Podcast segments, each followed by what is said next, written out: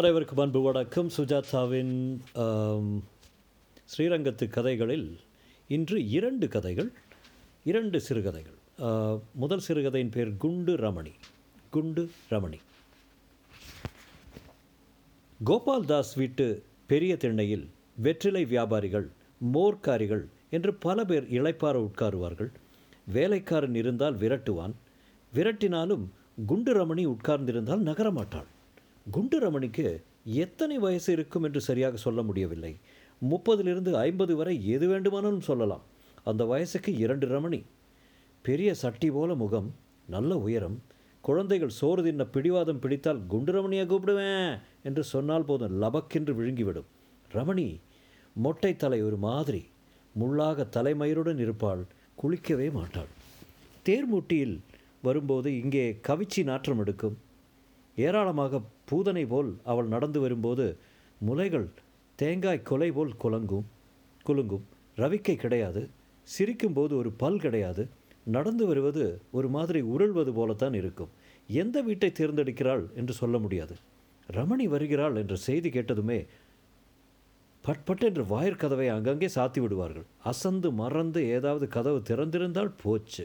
திண்ணையில் வந்து உட்கார்ந்து கொண்டு வந்து விடுவாள். போ போ என்றால் போக மாட்டாள். கிட்ட போய் விரட்டவும் முடியாது. நாற்றம் எப்போதும் லேசான சிரிப்பு ஒன்னரை கண். அம்பி உள்ளே போயிரு தமிழர் மோர் கொண்டு வாயேன் போ போ ஆற்றுல யாரும் இல்லை. ஏன்டா நான் பொய் சொல்கிற இப்போ தான் உங்கள் பாட்டி உள்ளே ஓடுறத பார்த்தேன். பெரிய டபராவில் இருந்தாலும் சரி மோர் வாங்கிட்டு வந்துரு. இந்த பாரு ரமணி மோர் இல்லை தயிர் இல்லை. இப்போ போக போகிறே இல்லையா? மோர் இல்லாட்ட ஒரு எட்டனா காசாவது தாங்க மாமி. ஒன்றும் கிடையாது போடின்னா ரெண்டு அரிசியாவது வடித்து போடுங்கோ. கொஞ்சம் கசப்பு நாத்தங்காயும் புளிச்ச மோர் இருந்தால் போகிறோம் இப்போ நீ போக போறியா இல்லையா? என்று பாட்டி அதட்டலுடன் கேட்டால் மசிய மாட்டாள். திண்ணையில் அனந்த சயனமாக படுத்துக்கொண்டு ஏண்டாம்பி எத்தனையாவது வாசிக்கிற?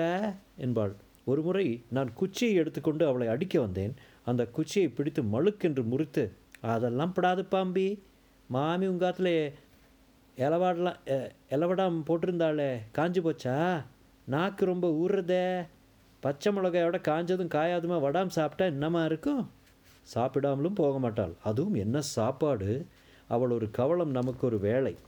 சாப்பிட்டவுடன் இஷ்டம் இருந்தால் கிளம்புவாள். இல்லை திண்ணையிலேயே யானை போல படுத்துக்கொண்டு ஒரு பாட்டம் தூங்கிவிட்டு அம்பி காப்பி போட்டாச்சா கேளு?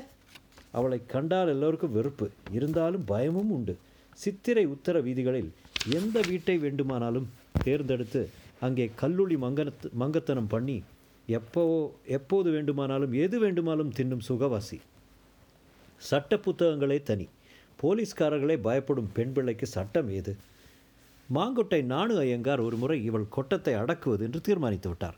ரங்கு கடையில் பெரிதாக ஒரு தடவை சொல்லிவிட்டு போனார். பார் ரங்கு குண்டு ரமணி குண்டு ரமணின்னு எல்லாரும் பயப்பட்டா ஆகாது. அந்த ராட்சசி கொட்டத்தை அடக்கியே தீரணும்.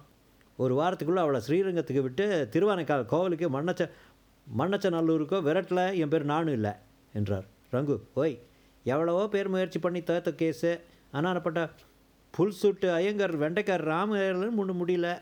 நீ பார்த்துட்டே இருறேன் அவன் மட்டும் எங்காத்துக்கு வந்து டேரை போடட்டும். மறுநாளே சொல்லி வைத்தார் போல் குண்டு ரமணி நானு வீட்டுக்கே வந்து விட்டாள். திண்ணையில் சப்பனம் கட்டி கொண்டு உட்கார்ந்து அடதோசை ஏதோ இருந்தால் கொடுங்களேன். நாக்கு நம்ம வாங்குறத என்றாள். மாமா என்று குழந்தை போல நானுவை குழைந்தாள் நானும் காத்திருந்தவர் போல மூலையில் சாத்திருந்த கிரிக்கெட் மட்டை எடுத்துக்கொண்டு இப்போ நீ போறியா இல்லையா? என்று படேர் என்று அவள் மண்டையில் ஒரு சாத்து சாத்தினார். குண்டு ரமணியை விட கொஞ்சம் மாற்று குறைந்த மனிதர்களுக்கு அந்த அடியில் கபாலம் உடைந்திருக்கும். ரமணி சற்று நேரம் ஸ்தம்பித்து போய் அடிபட்ட இடத்தில் கை வைத்து கொண்டிருந்தாள்.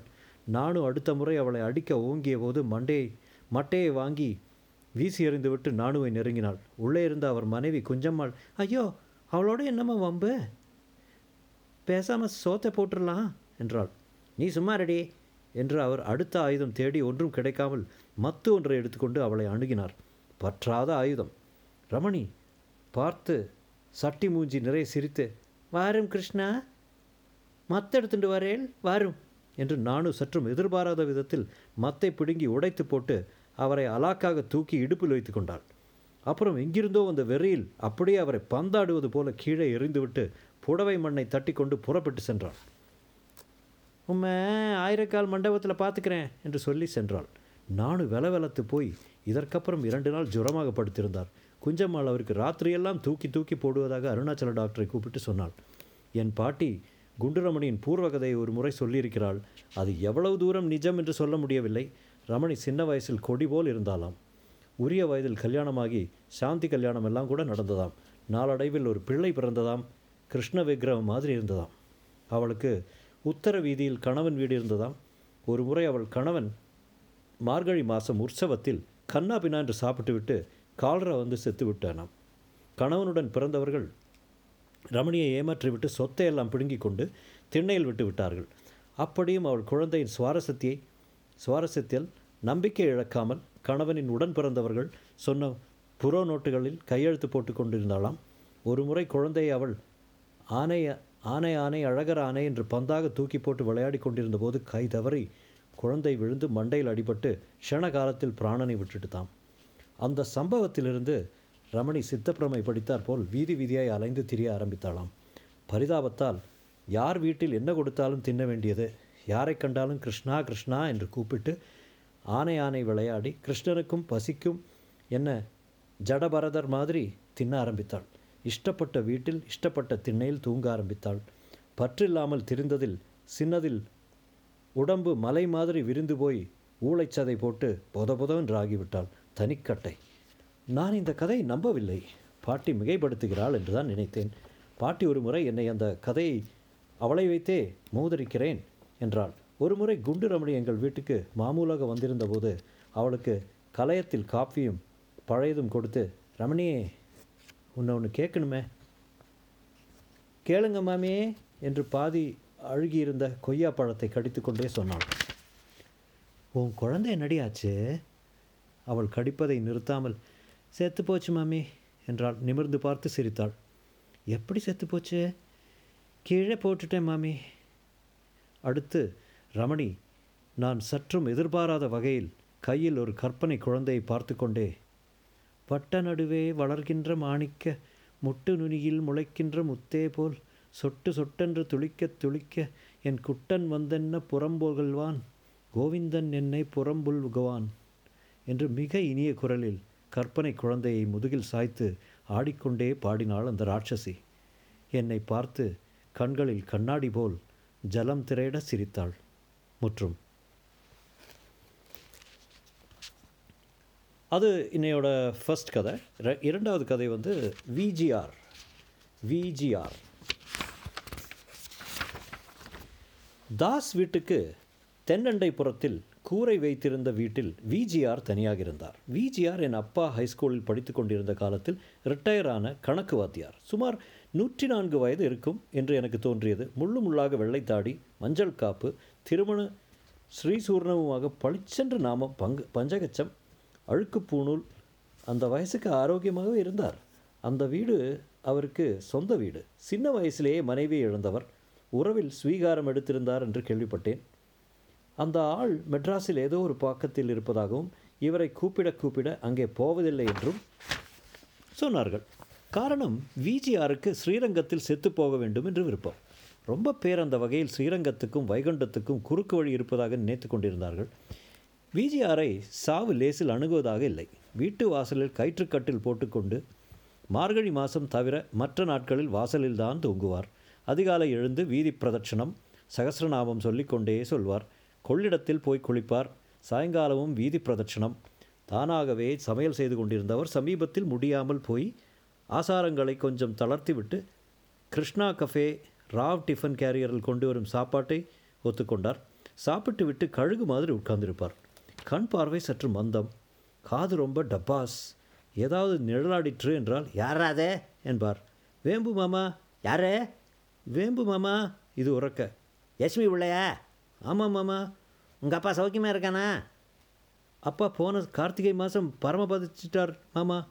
ஏதோ சௌக்கியமாக இருந்தால் சரி. உங்கள் அப்பா இருக்கானே. கணக்கில் ரொம்ப மக்கு. போய் சொல்லு அவங்ககிட்ட விஜிஆர் சொன்னார்னு. ஆஸ்தியாரம் ஒண்டி தான் தெரியும். அல்ஜீப்ரான்னா பேதி போகாது ரயில்வேல பொன்மலைத்தான் எட்லர்க்கா இருக்கான். அப்பா போயிட்டாரு. மாமா போன கார்த்திக்கு வருஷாப்திகம் கூட வரப்போகுது. ஏதோ நல்லபடியாக இருந்தால் சரி. விசாரிச்சதா சொல்லுண்ணே செவிட்டு இழவே நீயே நீயே போய் விசாரிச்சுக்க என்று வேம்பு முணுமுணுத்து கொண்டே விலகுவான்.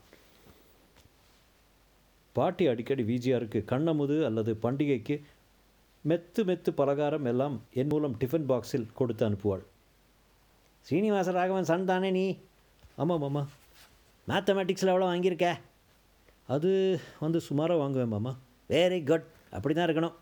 உங்கள் அப்பா நூற்றுக்கு நூற்றம்பது வாங்குவான். பேப்பரை கிளியர் பண்ணுவான். எங்கிட்டயே தப்பு கண்டுபிடிச்சான் ஒரு விசை. அப்பாவை ஒரு முறை கேட்டதில் அப்படியெல்லாம் இல்லை. அவர் கிளாஸ் எடுத்ததே கொஞ்சம்தான் என்றார்.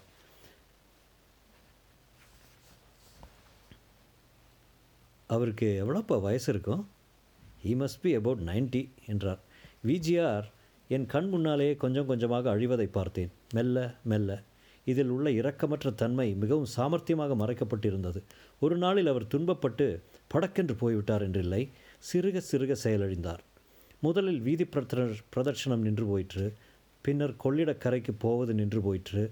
அதன் பின் மெல்ல திண்ணையிலிருந்து திண்ணையிலே உட்கார்ந்திருக்க வாசலில் நிழாடினால் யாராவது இதை கொஞ்சம் நகர்த்தி வச்சுட்டு போயேன். குளிப்பதற்கும் பென்ஷன் பில்லில் கையெழுத்து போடுவதற்கும் சகாயம் தேவையாக இருந்தது. அப்புறம் இடுப்பு வேட்டியை கட்டி விடுவதற்கே ஆள் தேவையாக இருந்தது. நடப்பதை நிறுத்திவிட்டு உட்கார்ந்தார். அதன் பின் ஊர்ந்தார். திண்ணையிலேயே பக்கத்திலேயே பாத்திரத்தை வைத்து கொண்டார். தனக்குள்ளேயே பேசிக்கொள்ள துவங்கினார்.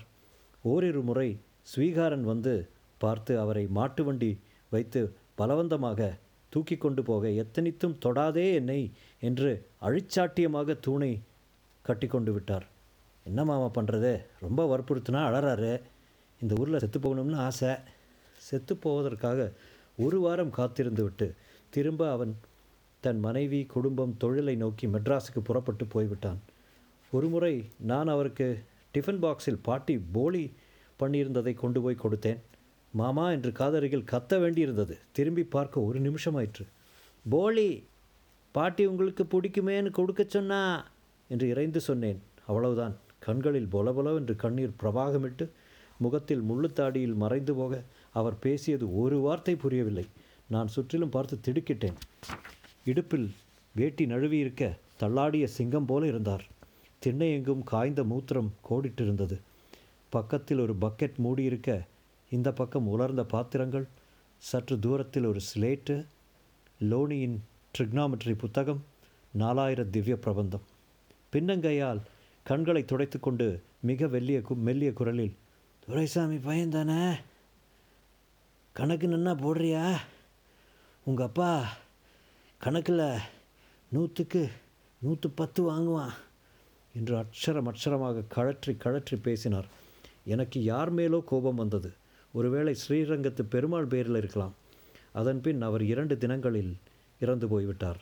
உட்கார்ந்தபடியே சிலேட்டில் சைன் தீட்டாவும் காஸ் தீட்டாவும் எழுதியிருக்க பிரபந்தத்தில் திறந்த பக்கத்தில் பெரியாழ்வார் ஆசை வாய் சென்ற சிந்தையாராகி அன்னை அத்தன் என் புத்திரர் பூமி வாசவார் குழலாள் என்று மயங்கி மாளும் மெல்லைக்கண் வாய் திறவாதே கேசவா புருடோத்தமா என்றும் கேழலாகிய கேடிலி என்றும் பேசுவார் அவர் எய்தும் பெருமை பேசுவான் புகில் நம்பரம் என்றார். விஜிஆர் இறந்ததற்கு பள்ளிக்கூடத்தில் லீவு விட்டார்கள். அவருடைய பழைய மாணவர்கள் பலர் திருவானைக்கால் திருவா திருவானைக்கோவில் மாம்பழச்சாலை என்று வந்திருந்தார்கள். கோவிலிலிருந்து மாலை கொட்டு மேளம் சின்ன யானை எல்லாம் வந்திருந்தது. வந்திருந்தவர் எல்லோருக்குமே விஜிஆர் கணக்கு வாத்தியாரம் என்னவா சொல்லித் தருவாரியா? என்று சித்திரை வீதி முழுக்க பேசிக்கொண்டார்கள் அவரை ஜம் ஜம் என்று நீ முந்தி நான் முந்தி என்று தூக்கிக்கொண்டு திருமங்கை மன்னன் படித்துறையில் எரிந்தார்கள் எரித்தார்கள். அவருடைய லோனி ட்ரிக்னாமெட்ரி புத்தகத்தில் விஜிஆர் நடுங்கும் எழுத்துக்களில் donated to the Srirangam high school library என்று எழுதியிருந்தார். ஸ்ரீரங்கத்தின் பொறுப்புள்ள பிரஜைகள் விஜிஆர் பெயரில் ஒரு ஸ்காலர்ஷிப் ஏற்பாடு செய்ய வேண்டும் என்று பண உதவி கேட்டு எனக்கு சமீபத்தில் ஒரு அச்சிட்ட கடிதம் வந்தது. முற்றும்.